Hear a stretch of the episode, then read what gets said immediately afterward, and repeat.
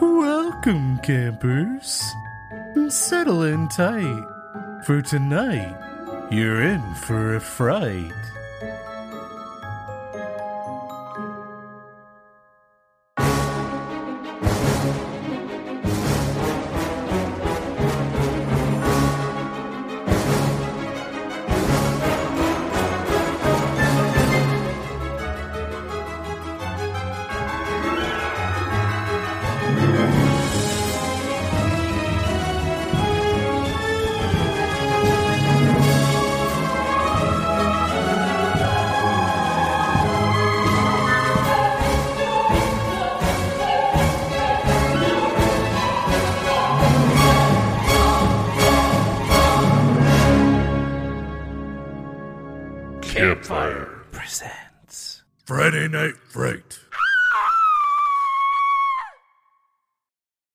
Welcome, campers, to Friday Night Fright. We are your hosts. I'm Ryan. And I'm Jordan. Ready to hear some stories? I've I, I was born to hear stories. Apparently, Yeah, obviously. apparently, Th- this is the path you have chosen. yeah, it really is. yeah. So uh, yeah, I'm ready. I think I'm ready. I always feel like it's been much longer than it actually has been I when feel we do these. it seems like it's longer between them these days. Yeah. It's, I don't know, maybe I just really enjoy these episodes and I always look forward to them, I mean, you know? they're nice because you, you know we basically get to surprise ourselves Yeah. and it's not only a treat for those listening but also a treat for us Yeah, i like exactly. that i like it Same. yeah The ChatGPT is always surprising. and if any of you um, prefer our old format please say so so we can continue to do it this way exactly. No, so for those of you who are hearing Friday Night Fright for the first time, what we've been doing is running sort of an experiment with ChatGPT, allowing it each month to write a set of horror stories. Right? Each of us will be reading a horror story written by ChatGPT. right We've sort of watched it progress over time. yeah it's not without its uh limitations and flaws but at the same time that makes it even more funny Yeah, exactly. So, yeah. If you've not listened both- before, prepare. Prepare yourself. Yeah. We have both acknowledged that we would like for the stories to be scarier, more gruesome, more uh gory, Yeah. you might say, right? Um a good horror story always has some blood and guts, I right? agreed. Um so, you know, ChatGPT does its best. Yeah. My my specific prompt I used, well, I'm not gonna give everything away, but in my prompt I specifically said, make it the goriest thing you've ever written. Nice. You know what it didn't do? Make it gory. As gory as I'd like at least. yeah. So Yeah. yeah, there's still limitations. Did But- it um did you notice a, a an uptick at all Yeah. Oh yeah. in how violent it is? hmm Okay. Yeah. Cool. So, yeah, I mean, I, I think there's definitely it, it's. I think it's still, you know, it's still it's improving all the time. Yeah. Yeah. I think I was a little worried when the what the 4.0 version, the paid version Yeah, came out that they were just going to sort of leave this version behind and it would stagnate, you know? Yeah, But it really hasn't. course. It's gr- it's growing for sure. It. I mean, yeah, compared to like Yeah. when we first started uh doing this, it seemed like I would tell it write a thousand words, and it would be like a couple short paragraphs. And Yeah. I'm like, please write more. yeah. And now I like tell it like, you know, write this, and it's like, all right, here's a, the whole here's a whole book. Yeah, it is. It's crazy. I I recently asked for actually this story. I asked. I gave it like I said like twelve hundred words Yeah, ri- to be right around twelve hundred words, and it gave me a two thousand word story. yeah. I mean, So- it's solid, solid for sure. Yeah. Also, content wise, it's come a long way because it used to be like if you were like write a story about a guy named Tom who went to the store and got in trouble, right? The whole story would be like Tom did this, and then Tom walked to the store, and then Tom got in trouble, Yeah. and like it it had there were no pronouns No, at all. That was so annoying too. Was- yeah, yeah. it's gotten better for sure. Yeah, yeah. I mean, I, it's it's awesome. I think it like it seems like each week it. Our, I feel like our stories have pro- progressively gotten better as well as a yeah, result. I think so. So, yeah, I'm pumped. Do you, to, how much What how much of that do you think is us getting better at prompting that's the AI? honestly, I think that's probably a, a bit of it. Yeah. You know, getting used to prompts and how to like work it to our favor and everything. I think it's uh, I think it's definitely a big part of it. Yeah. but I think just like what it's capable of, I think is definitely I there have definitely been improvements. Yeah. I mean the the whole point of it or the whole backbone of it is that it reflects the information that it takes in, Right. right?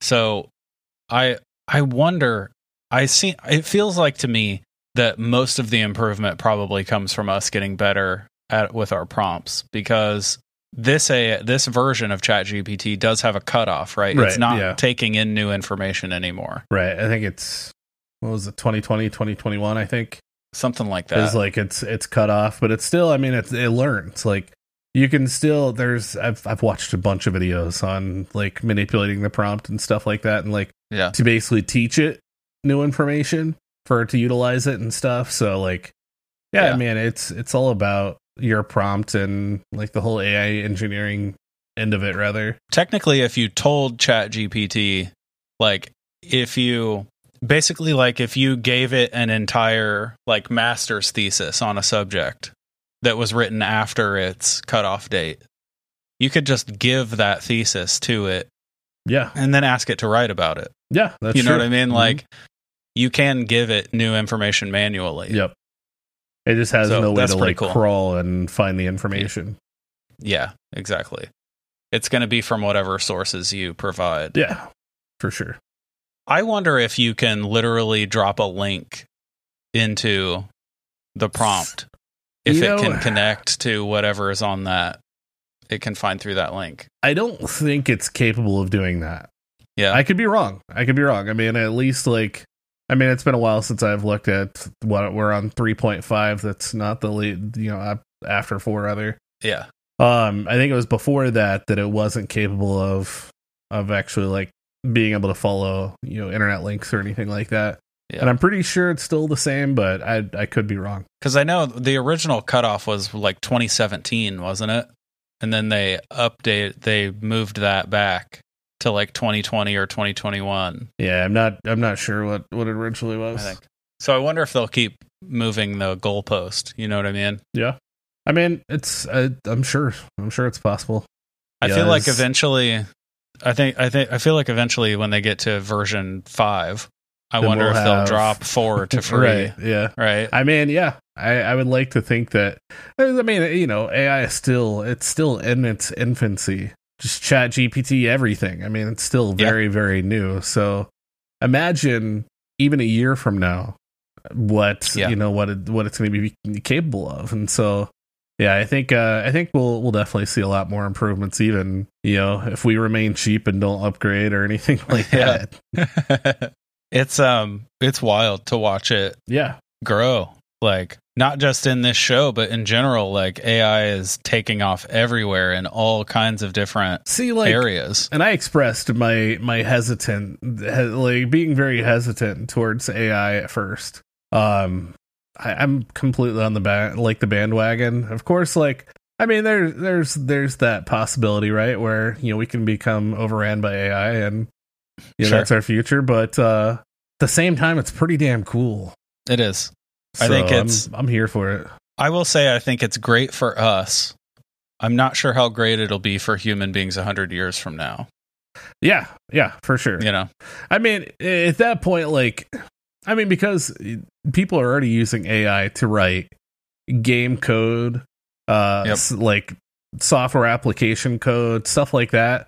Like, eventually, yeah, like Yeah. eventually, we're all just going to be out of jobs because AI is going to be taking over. And I mean, Yeah. yeah, like that, that that'll be rough. But uh, it It's we'll um see. I I and I will once again for the I don't know how many at time um express that as a creative it is kind of a bummer to me that AI seems to be taking off first in creative spaces. Yeah, You know? yeah, I mean that's true. That's true. It's just like I think that's just what's more popular because that's Yeah. what's more accessible for the average user. Yep. I mean, if you get into like enterprise AI, sh- like yeah, all that shit, it, Yeah. it's a lot more intense.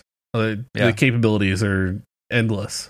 Yep. But I mean, we have And- stuff like Midjourney, and I mean, people are now like making video, like movie trailers using AI out of Yeah. like single images that you can then actually animate through like video editing software and it's it's insane like I Yeah. I recently went down that rabbit hole and just the amount of stuff that people are doing just with like AI created images and turning them into like actual animations and Yeah. yeah I recently it's- saw it's a commercial. I recently saw a commercial. Um, I believe it was a Burger King commercial where the two characters from Breaking Bad were in it. yeah Were in the commercial, and it was 100% AI. I mean dude It was it like can- AI versions of them from season two or three of the show. There was uh what was that uh that trailer that was done um if the Barbie Barbie movie was uh and I know there's probably people that are probably know exactly what I'm talking about right now and I, of course I'm drawing a blank. Uh that was done through AI and it was stupid. Like completely completely stupid how it was done but like incredible. Yeah. Um, I'll have to I'll have to find out specifically what it was because yeah, I'm not giving a whole lot of information here, so I apologize. but again, if No, you know what I'm talking about, props to you. well done. You get a gold Yeah, star. You do. You get a campfire approved golden star. Boy.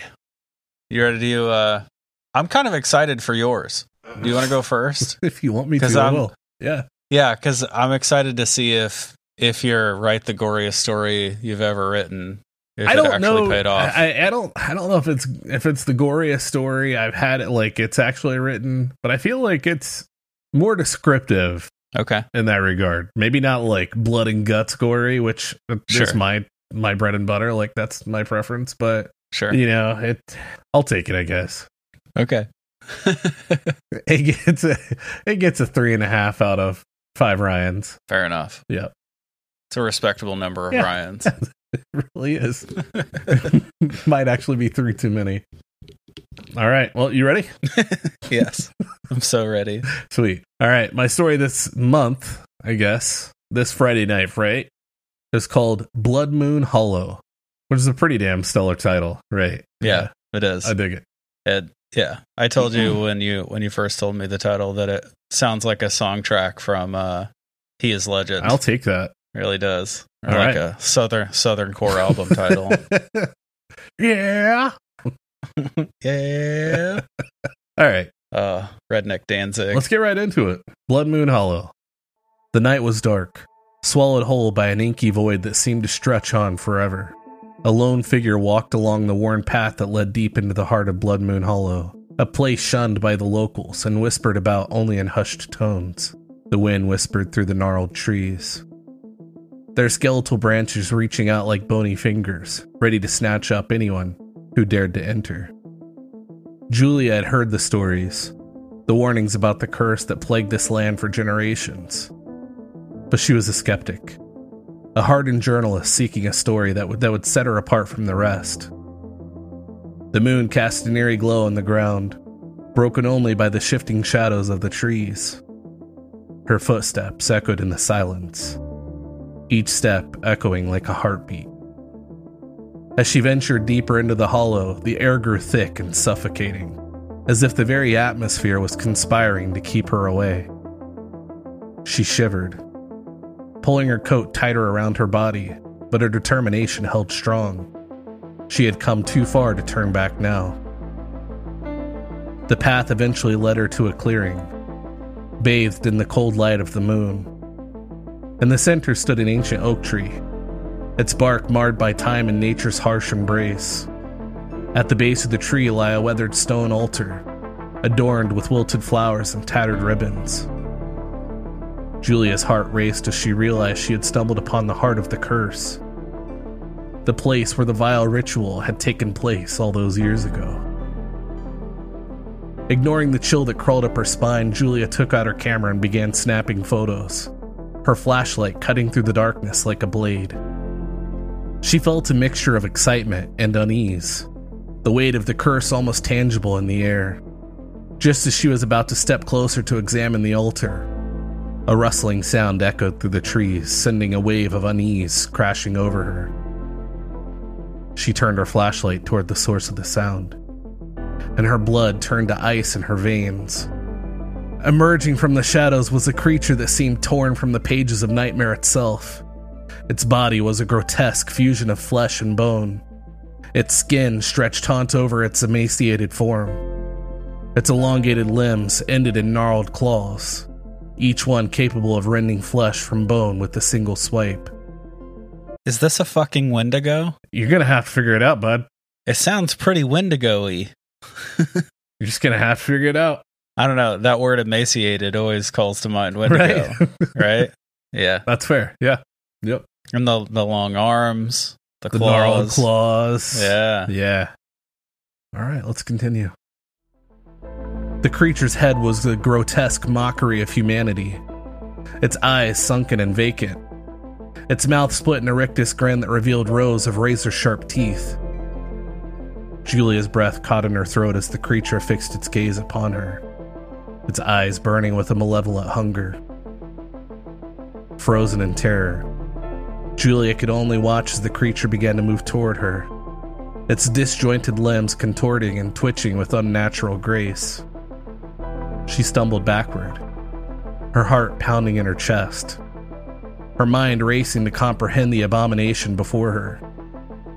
Desperation took hold, and with a surge of adrenaline, she turned and fled, crashing through the underbrush as the creature's inhuman shriek echoed through the night. She ran blindly, her heart pounding in her ears, the sound of the creature's pursuit growing ever closer.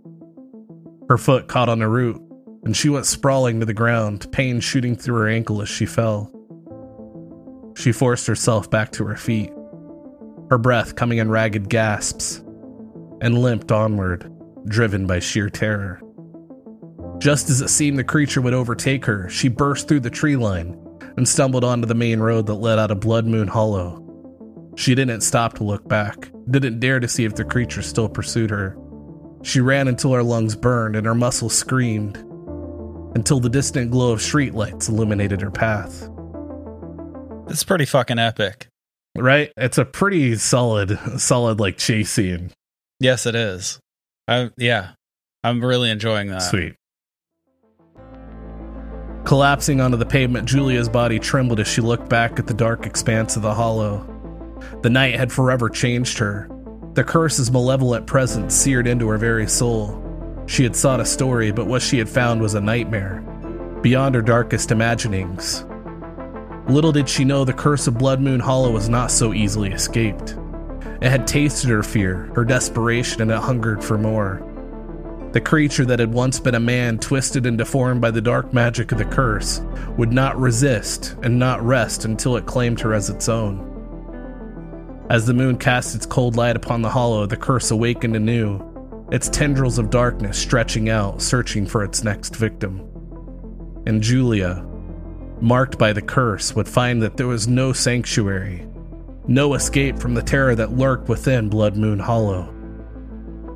The days that followed Julia's harrowing encounter with the creature of Blood Moon Hollow were a blur of terror and paranoia. She tried to convince herself that it had all been a nightmare, a product of exhaustion and fear, but the claw marks on her coat and the haunting memory of that malevolent gaze told her otherwise. She came in fits and starts, each night plagued by visions of twisted limbs and gnashing teeth. Julia's once vibrant spirit was now shattered, replaced by a constant state of unease. The curse had claimed her, its tendrils of darkness wrapping around her mind, tightening their grip with each passing moment. She returned to her apartment, but even the familiar surroundings provided no solace. The shadows seemed to dance with the life of their own, and every creak of the floorboard sent her heart racing. She had thought that escaping Blood Moon Hollow would free her from its grasp, but the curse was a stain on her very soul, a malevolent force that refused to be denied. I think the curse might be PTSD. yeah, I would say that's a pretty solid assumption here. yeah. Um, but one thing that bothers me about this about this AI and the way that uh, Sure. ChatGPT and everything does it, so many of these like malevolent and blah blah like it uses a lot of these same like terminology to describe things and repeats so much of the same like so much of the same details, maybe slightly altered, but yep. also it, still very much the same. it has a bad habit of latching on to like a set of four or five adjectives, and it's just Yeah, going to use them the whole story. Yeah. Yeah. Yeah, that's, And that's I'm also keeping a mental tally of how many times you're going to say the phrase "tendrils of darkness." dude yes and that was that was the other one i couldn't i Yeah. couldn't think of it off the top of my head but yeah that's another one that's uh Yeah, It's, it's two pretty right now. pretty frequent in this story yeah yeah. I feel like I feel like some of those phrases are one and done. You can't Yeah, go back to them. You know I what agree. I mean? Uh, Something why- like tendrils of darkness. That's Yeah. a one. That's a one-time use. agreed agreed Yeah. let's see how many more there are Yeah. julia's work suffered as well the stories she once pursued with vigor now seemed dull and lifeless her editor noticed the change the absence of the fire that had once burned within her he urged her to take a break to regain her footing but she knew deep down that there was no escape. Blood Moon Hollow had changed her, and she could feel the curse's presence, a constant reminder of the horrors she had witnessed. One night, as Julia lay in bed, the moon casting an eerie glow through her window, she heard it, the faintest whisper, like a rustling of leaves carried in the wind. Her breath caught in her throat as the sound grew louder, closer. She sat up, her heart pounding, her gaze fixated on the open window. And then it came. A shadowy figure, its form shifting and contorting, stepping through the threshold as if they were a mere extension of the darkness itself. It was the creature, the abomination from Blood Moon Hollow, its eyes still burning with the same malevolent hunger. Julia's scream was caught in her throat as the creature drew closer, its claws scraping along the floor with a sickening sound. Julia, it whispered. Its voice a grotesque parody of humanity, a cacophony of distorted whispers woven together. You can't run from me. The curse has claimed you. Terror surged through Julia's veins and she scrambled backward, her heart racing. She wanted to escape, to flee from this nightmare, but she knew deep down that there was no escape from the curse that now bound her to the hollow. The creature drew closer, its form shifting and warping with each step. It reached out with the clawed hand, its touch icy against Julia's skin. She recoiled, her breath coming in ragged gasps, her mind a whirlwind of panic. You are drawn to the hollow, the creature hissed, its voice a chilling symphony of agony and malice. You sought the story, and now you are a part of it. Forever. That's a husky voice for an emaciated form. It's because I can't do it higher, one, all right? I know. It's okay. Forever. There are some good there are some good turns of phrase though. yeah, there, there. really are. I mean, I yeah. like a chilling symphony of agony and malice. I think is super Yeah. cool. I like Yeah. that one. I like the um, cacophony of something woven together. There was a grotesque parody of humanity, a cacophony Yeah. of distorted whispers woven together. Yeah, I like the cacophony Right. bit, but the grotesque parody of humanity seems to be another one and done that it's using over and over right? again. Yeah. Yeah. Yeah. Yeah. Earlier it was just its fed. now it's the whole thing. yep. I like how this thing is like physical but not physical. It it makes for a cool monster. Yeah. You yeah, know what I, think mean? It, I think it's really cool. It reminds me of a little bit of the monster. Obviously, it's more humanoid, but it reminds me a little of the monster from Charterhouse. Ah, yeah. Yeah, that one 'cause was, it gnarly as shit. Yeah, but it's like physical, but it's also unexplained. You know what I mean? It does Right. shit that a physical being like crawling through the bottom of the door and stuff like that. Yeah, like nobody can do that. Like. Yeah, yeah, like a physical form, there's no way it can contort itself to do that. right. It's got to be a mixture. combination, if you will. Which I like. Yeah, I like that. A cacophony of whatever's woven together, Yeah. whispers. Yeah. Distorted whispers. Yeah, that that's the one. Yep. This sort of reminds me of like a really like when you find a really good horror author and then you go back and read their first book. You know what I mean? That's fair. It's how it feels. Like there are maybe just a few too many adjectives. Yeah. You Like know they I were mean? trying Like- a little too hard. Yeah. Just be yeah. like, haha, you can I'm gonna describe this so you can really just taste it. I feel like that that's like a big a big chasm between like adult adult horror and like YA horror. The like YA horror has so many adjectives, Well yeah, of course. so many. And the more confident, more seasoned authors, I think they pick an, one adjective that describes the thing they're trying to describe. You know what I mean? It- they don't need to be like It does ragged, rough, dark, Right. scary voice. Like it does a better job of describing it in one way versus describing it a thousand different ways. exactly, Yeah. exactly. You also become less dependent on adjectives when you start embracing the idea of you want to show the reader, not tell them.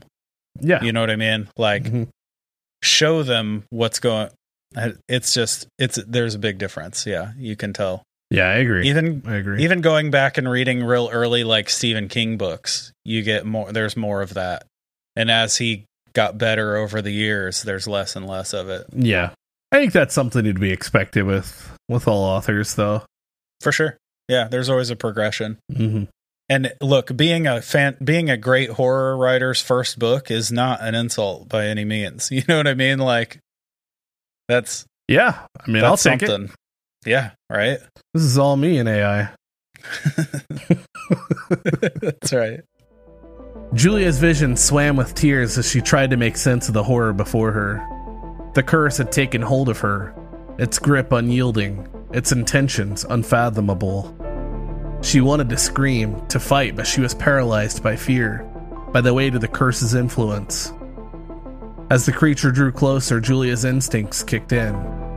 With a surge of adrenaline, she forced herself to her feet, stumbling backward as she made for the door. The creature lunged its elongated limbs, reaching out to grab her, but she managed to slip through the door just in time, slamming it shut behind her. She leaned against the door, gasping for breath, her mind a whirlwind of terror. She knew the creature was still out there, that the curse would never release its hold on her. Blood Moon Hollow had become her prison, its malevolent power a constant reminder of her folly. Days turned into weeks, and Julia became a recluse. Her apartment a fortress against the horrors that lurked outside. But the curse was patient, its influence seeping into every corner of her mind.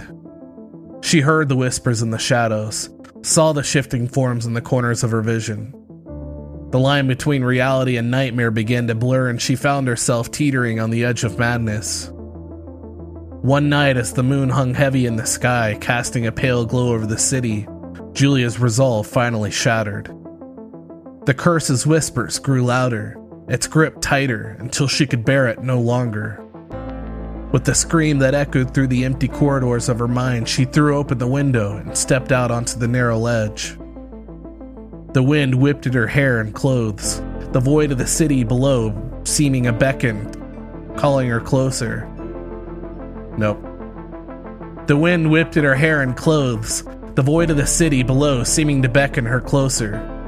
She teetered on the edge, her heart pounding, her mind a tumultuous storm of fear and desperation.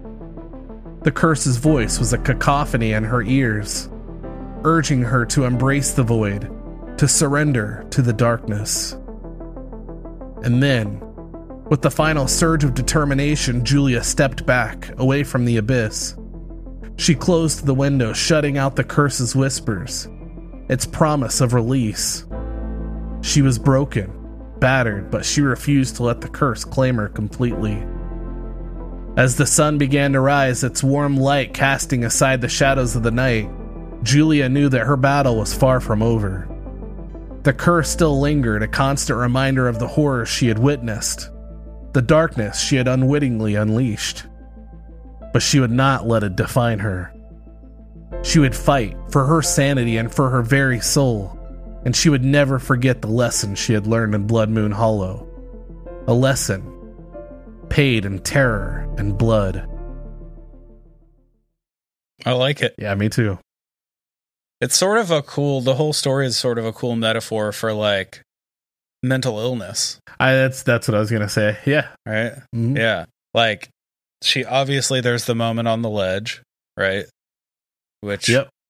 a clear reference to like suicidal ideation. But she like gets through it, right? She like gets through that moment and then even the line like she knew her her work was far from done, right? Right. Like it's like a thing that you have to fight forever, Yeah. right? Um a battle Just- that you have to keep up with, right? Yeah, like the claws and the tendrils and whatever Yeah. else, like the curse that's basically, you know, that's overtaking her. I mean, it could be about with depression and, you know, Yeah. suicidal thoughts and tendencies and things like that. Like, you know, that she's basically trying to run from, but it just keeps catching up with her. Yeah, exactly. I like it. Yeah. Yeah, I thought it was I thought it was pretty cool. I like this one. I should have went first. it's a tough act to follow. Well, I'm uh I'm curious to see uh see how yours is. Yeah. So what did uh what did you write about uh, or what what did ChatGPT write about this week? yeah. So, um, mine was once again, um, once again, a couple months ago in Discord, we asked people to make suggestions for subjects, right? And Vuk from Tracing Owls gave us like a dozen. Yeah. Which Um, I had, I had planned to use one of those and I completely forgot about it again. So Yeah. I I know I like I sat down to to get started on it and I was like what am I going to write about? What am I going to write about? what story are we going to make today together Yeah. Chat GPT and I? yeah. Um Chat GPT and me. It should be a movie. right? It's coming. Yep. Um they should have ChatGPT write it. I'm actually gonna write Uh, it right now. Done. the uh, but yeah, I was wondering what subject I would go with, and I it I remembered that there's a whole list of them from Vuk Yeah. in our Discord. Um, but I went with this concept that he suggested, where someone experiences essentially stigmata, right? They they start experiencing the wounds of a murder victim, and it basically encourages them to solve the murder. Which is actually a pretty damn cool like premise for a story. It is. I like it. It definitely is. It, the only reason it always made me laugh when I read it is because I imagined ChatGPT writing it. you know what I mean? Yeah. Yeah, that's fair. Yeah. Like I feel like it could be a really cool premise, but we'll see. Or we'll it see could turn it into like this weird religious thing as well. Sure, we could go any Yep. number of ways here. Mm-hmm. It might end up being like a weird Law and Order episode. You never know. so you ready? Yeah, I'm ready for sure. All right. Cool. So my story I already forget the title of it. So I'm ready because I know what's funny. My story is titled Echoes of the Forgotten A Tale of Haunting Justice. I just remembered as you were saying it. All right, excellent. Yes. So I love this title. It's so trolling that Yep. yeah, it's it's bound to be good. yeah. You you can always be confident the story's going to be ridiculous when the title has a colon in it. I know. I I wish mine had one, but I I really liked the title to it. So Yeah, I mean, your story was pretty fucking legit. I think it deserved to not have a colon in the title. yeah, but I feel like a colon really sets it apart. Like it's like this is a tale, such and such. I don't Like it seems like more I- powerful. All I know is this week I was scrolling through my wife's Audible account and every fucking book in there had a colon in the title. nice. every, every one of them. So Yeah. I now relate I now relate that to let's say lesser literature. You should just throw this. Uh, you should just record it and throw it up and you know, on Yep. there for. be like, "What is this?" Oh yeah, I must have downloaded it. Yeah. She'd be like, there's no porn in this story. I mean, if there's not porn, then there's something wrong. yeah. Apparently. Those books sell. I'll give them that. Oh, they, yeah. And they sell for a reason. I suppose so. Sex sells, you know? Yeah. You ready to have your mind blown? Yeah. All right. I think so. Here we go. Okay. Rem- I, I guess, well, we're not going to have to rem- remind our listeners because that'll be cut out. Echoes of the Forgotten. A tale of haunting justice. Jonathan Hawthorne had always considered himself an ordinary man, leading an unremarkable life. He worked a desk job, lived in a modest apartment, and had a routine that rarely deviated from the mundane. That is, until the night his reality twisted into something chillingly extraordinary. It began innocuously enough. One evening, as he was watching TV, a sharp pain shot through his left hand, causing him to drop the remote. He inspected it, puzzled, but found no obvious cause for the discomfort. The pain faded, leaving behind a peculiar tingling sensation, like a memory he couldn't quite grasp. Over the following days, the sensation escalated. Jonathan awoke to find a deep gash on his arm, as though something had scraped against his skin. He was alone in his apartment, and no sharp objects were near. He cleaned the wound, but its origin remained a mystery. One evening, while preparing dinner, he suddenly felt his side burn, as though he had been stabbed. He tore his shirt off and gasped at the sight.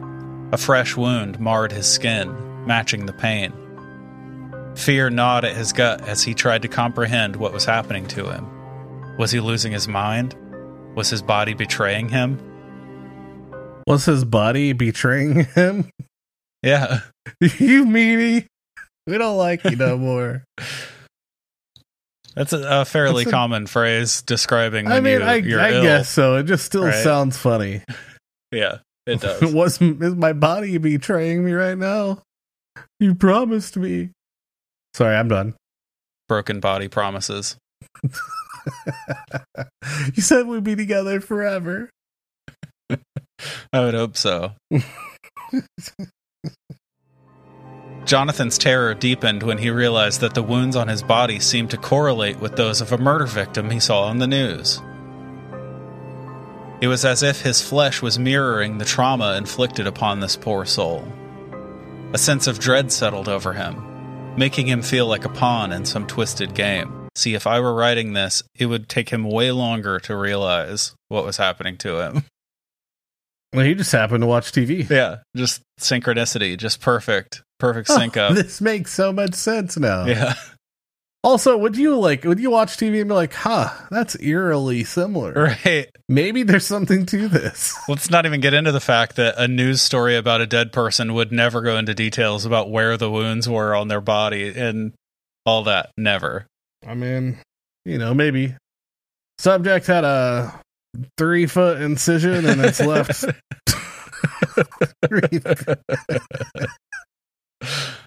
a three foot incision. was missing three of its hands and two feet Exactly. and 17 fingers. He only had three fingers left.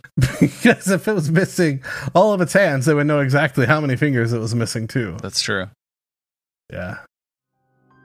Days turned into weeks, as they often do in these stories, and the manifestations continued. His an- That's also the same with life. it's true. Days off. Days and- turns in turn into weeks, turn into months, turns into years, yeah. And then and further if we want. and then suddenly your 20th high school reunion is coming up. Ugh. oh man, that's true. Oh, that's weird. I didn't even think about that. You're welcome. All right, you ready? yeah, we're old as balls. At least we're doing better than old Hawthorne here. Truth. His ankle throbbed, and upon inspection, he discovered an eerily familiar bruise. The crime scene photos haunted his thought. Again, they would never show crime scene photos on a news story. I mean, they might show him in a baggie. Yeah, they're not going to show the bruise Like on the corpse's bag. ankle. hey, lift it up. Look at this. Get a real good look at it. Exactly. Would you look at that? Get the camera lights in here. the crime scene photos haunted his thoughts, and he began to piece together the unsettling truth. The wounds he bore were identical to those inflicted on the murder victim. Desperation and fear consumed him. He visited doctors hoping for a rational explanation, but their baffled expressions only deepened his sense of isolation. Friends grew distant, unsure how to react to this increasingly bizarre affliction. Jonathan's life had spiraled into a macabre nightmare, and he was trapped within it, a prisoner of his own flesh. One night, as he lay awake in his dimly lit apartment, the room seemed to shift around him. Shadows danced like sinister specters, and the air felt heavy with an otherworldly presence.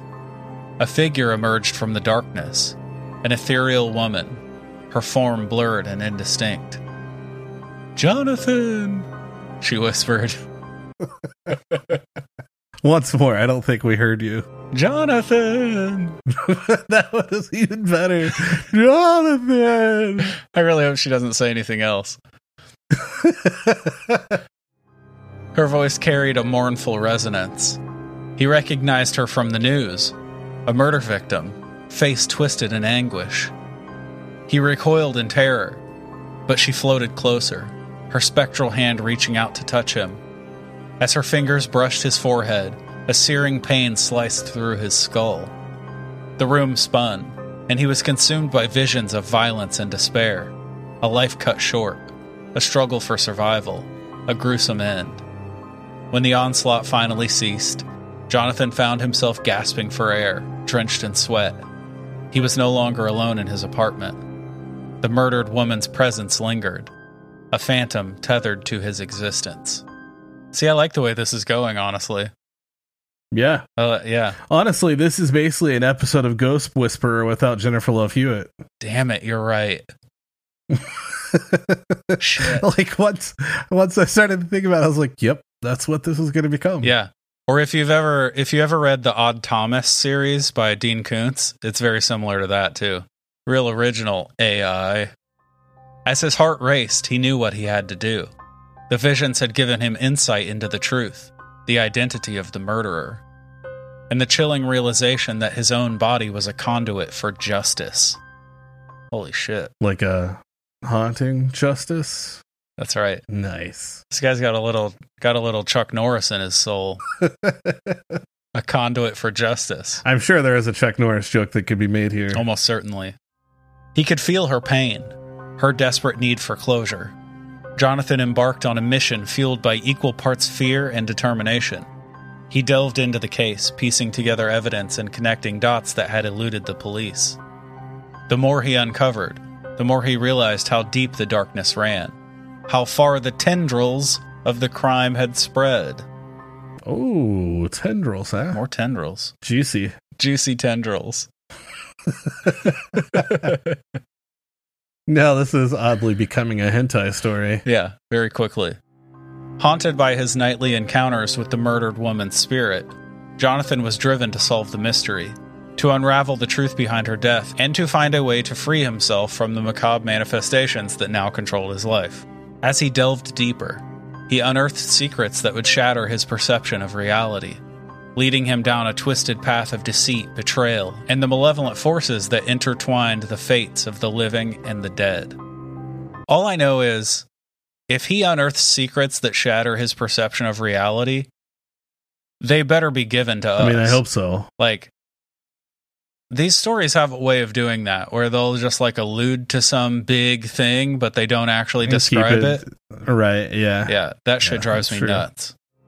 Jonathan's obsession with the murder case consumed him. Days blended into nights as he pored over evidence, studied crime scene photos, and interviewed witnesses who had been overlooked by the police. The spectral wounds that appeared on his body were a constant reminder of the urgency of his mission. The murdered woman's spirit continued to visit him, her presence growing stronger and more insistent. She would appear at the edge of his vision, her mournful gaze urging him to press on. With every vision she bestowed upon him, Jonathan felt a deeper connection to her. as though they were bound by a tragic bond that transcended life and death. In his relentless pursuit of the truth, Jonathan stumbled upon a web of lies that stretched far beyond the initial crime scene. The victim, Emily Turner, had been entangled in a complex network of secrets involving powerful individuals with dark intentions. Fuck your vagary, ChatGPT. I mean, they just had dark intentions, and they were evil. always So- with the like, That's all you need to know. always with the webs of lies and I mean, yeah. powerful like individuals. what what makes it a web of lies like Yeah. what came to this like this realization or this conclusion Yeah, we don't know I it don't just know. happened Yeah, it's out there just a vague web all you lies. need to know is it was there yeah Yeah.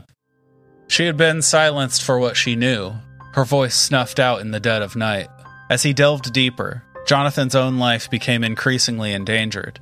Mysterious figures began to shadow him, lurking in the shadows and sending menacing messages meant to dissuade him from his investigation. Yet the phantom wounds persisted, fueling his determination to expose the truth. One particularly unsettling night, Emily's spirit materialized before him with an urgent plea. Through a torrent of images, she revealed that the key to solving her murder lay hidden in a forgotten part of the city, an abandoned asylum, its walls echoing with the tormented cries of its former inhabitants. With trepidation, Jonathan entered the decaying asylum, his heart pounding in his chest. The air was thick with a suffocating darkness that seemed to seep into his very soul.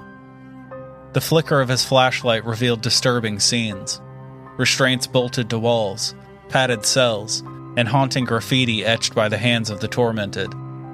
No, that's. Have you ever seen graffiti in an abandoned in, a, in an abandoned asylum and thought, "I bet the patients did that"? i mean yeah why not It's definitely not the patients. i mean he walked in there and within an instant saw all these different things yeah. So i'm, I'm not gonna rule it out I mean, I'm going to say odds are the graffiti came from 15 year olds I mean, yeah, hanging out in there after. Okay. yeah All right. just a bunch of assholes going in there and wrecking the place Exactly. As he ventured deeper into the asylum's depths, the wounds on his body began to throb in time with his racing heart. He could almost feel the agony that Emily had endured, the terror that had consumed her in her final moments. The line between their two existences blurred, and he was no longer sure where his own pain ended and hers began. In a hidden chamber, he stumbled upon a cache of documents that exposed a nefarious plot. Emily had been on the brink of revealing a conspiracy that implicated some of the city's most influential figures in heinous crimes. They had silenced her to protect their secrets, and Jonathan now held the damning evidence that could bring them to justice. But justice came at a cost. as it always does Freedom ain't free. It's a buck oh five. Yeah, at least give or take. Sometimes it's ten ninety nine. It could be, yeah. Mm-hmm. Fucking price gougers. Inflation. As he fled the asylum, the shadows seemed to come alive, contorting and twisting into monstrous forms. The air grew colder, the whispers slithered through the darkness, promising retribution for his audacity. The torment he endured was no longer limited to his physical wounds, it had become a battle for his sanity. Desperation pushed Jonathan to confront the leaders of the conspiracy, armed with the evidence that could destroy them. That's a really bad idea. Why would you do that? Why not? You just go to the police with it. Yeah, but he's like he's like a vigilante. Right, but you don't go to the bad guy's house and go, gotcha, He's just gonna take it on himself. He has all these wounds. man. You know, he's gonna be like, "Look what you did to her," as he shows his titties. yeah. I I'm feeling like he just bought a one way ticket to Cement Shoe Town. That's how I'm feeling. Yep. But the closer he came to exposing their crimes, the more malevolent their tactics became. They unleashed a relentless campaign to discredit him, to paint him as a delusional madman consumed by his obsession. Jonathan's once ordinary life had been transformed into a nightmarish ordeal, a struggle for survival against forces far beyond his comprehension. As the line between reality and the supernatural continued to blur, he found solace only in the presence of Emily's spirit, a reminder of the injustice that bound them together. Haunted and hunted, Jonathan faced a critical choice to retreat and preserve his own sanity, or to confront the darkness head on, to seek the justice that Emily's spirit yearned for. The spectral wounds that adorned his body had become both a curse and a compass, driving him inexorably forward on a collision course with the malevolent forces that sought to bury the truth forever. Now, that is a good paragraph. Yeah. That's solid as fuck. Yeah. I mean, that puts the rest of your story to shame. Right? It, it was weird. It was just holding out for the perfect moment. yeah. That was weirdly well written. All of this unanswered random stuff that's happening. And the fact that instead of just doing away with him, they just decide to launch a campaign against him Yeah. to discredit him. That's very strange. No, yeah. Well, Don't ask for logic. yeah. I mean, Emily didn't, and look what that got her. Exactly. But dude, this paragraph, I love the like mirrored use of of pairs, haunted and hunted, and then curse and compass. Like, Yeah. dude, it's so good. Okay, With the haunted hunter with his cursed compass. that's right. That's my next story. The haunted hunter. Colon. The cursed compass. Sorry, the cursed compass. yeah, cursed. Cursed. Yeah. If the compass is more than a hundred years old, it's cursed. The battle raged within Jonathan. Between his crumbling sanity and the unwavering resolve to bring Emily's killers to justice, he stood at the precipice of a choice that could seal his fate. Surrounded by the haunting echoes of their shared torment, Emily's spirit had become a constant presence, guiding him through the labyrinthine corridors of deception. With each encounter, the ethereal form grew more distinct, as though the bond between them transcended the boundaries of the living and the dead. But the malevolent forces aligned against him intensified their assault. They exploited his weaknesses, sowing doubt and despair, using every means to break his spirit. Why would they go to all that trouble? Why wouldn't they just whack it? Right. I mean, that's what I'm saying. Like they didn't go on a campaign Like, to discredit Emily. Exactly. They just stabbed yeah, her it just doesn't make sense. And instead, they're just like, we have to get back at this guy. Like, he knows too much. We're gonna dox him. What what better way can we get back at him than make everybody think he's crazy? Yeah. Jesus. That's because the AI won't the AI can talk about someone who has died, but they won't tell you about someone dying. Does that make sense? Yeah. Like I mean, I think we need to purposely be like, make the main character die. yeah, At the end. right. Yeah, we've talked about that, but I haven't tried it yet. Yeah. I, I'm I'm gonna have to do it with my haunted hunter and his curse's compass. yeah, you should. Yep. Okay. He was tormented by hallucinations, shadows that whispered his name, and visions of his own demise. The wounds on his body multiplied, leaving him on the brink of collapse. Yet through the haze of pain and fear, Jonathan clung to the truth, armed with the damning evidence he had uncovered. He sought out a journalist willing to expose the conspiracy. Probably that chick from your story. I don't even remember her name at this point. Me neither. Together, they constructed an airtight case, one that could not be easily dismissed as the ravings of a tormented man. The day of reckoning arrived, a press conference that would reveal the names and deeds of the guilty. Jonathan stood before a room filled with reporters, their eyes fixed on him, some skeptical, others eager for a scandal. As he recounted his journey, his voice trembled with the weight of his conviction. But in the shadows, the figures who had orchestrated Emily's murder watched with baleful intent. The room seemed to chill, the air thick with a malevolence that threatened to snuff out the truth once and for all. I think Dick Wolf produced this. I don't even know what's going on at this point. I'm just I'm here Yeah. for it. Just hang on for the ride. exactly. All right. As Jonathan presented the evidence, a figure emerged from the crowd, the very person whose hands were stained with Emily's blood. Panic and rage contorted his features, and he lunged at Jonathan, a knife glinting in his hand. In that moment of desperation, Emily's spirit materialized beside Jonathan, her form radiant and resolute. The force of her presence halted the assailant in his tracks, freezing him with a terror that mirrored the agony of his victim's final moments. With a voice that resonated with both sorrow and resolve, Emily spoke through Jonathan, her words chilling the room. She recounted the horrors she had endured, the truth she had discovered, and the lengths to which her killers had gone to bury their sins. The press conference became a confrontation between the living and the dead, a battle of wills and truths that could not be suppressed. The evidence was too damning, the collective outrage too palpable. The malevolent figures were exposed, stripped of their power, their secrets laid bare for the world to see. As the truth emerged, the oppressive darkness that had haunted Jonathan began to dissipate. The wounds that had marred his body began to fade, their hold over him weakening. Emily's spirit stood beside him, her form radiant and peaceful. The weight of her suffering finally lifted. In the aftermath, Jonathan found solace in the closure he had brought to Emily's spirit. The nightmare that had consumed his life was over, replaced by a newfound purpose to ensure that justice prevailed, to protect the vulnerable, and to honor the memory of a woman whose tragic fate had become entwined with his own. Is this a superhero origin story? I think it could be. That's at least a start for it. Yeah. It's like a newfound purpose. Mm-hmm. His imagine coming to a point in your life where you're like, you know what? I have a newfound purpose. It's to ensure that justice prevails. Just generally. I think that's why we have police officers. Yeah, yeah. The wounds of the past began to heal, both for Jonathan and for the city that had been plagued by the darkness that had tried to remain hidden.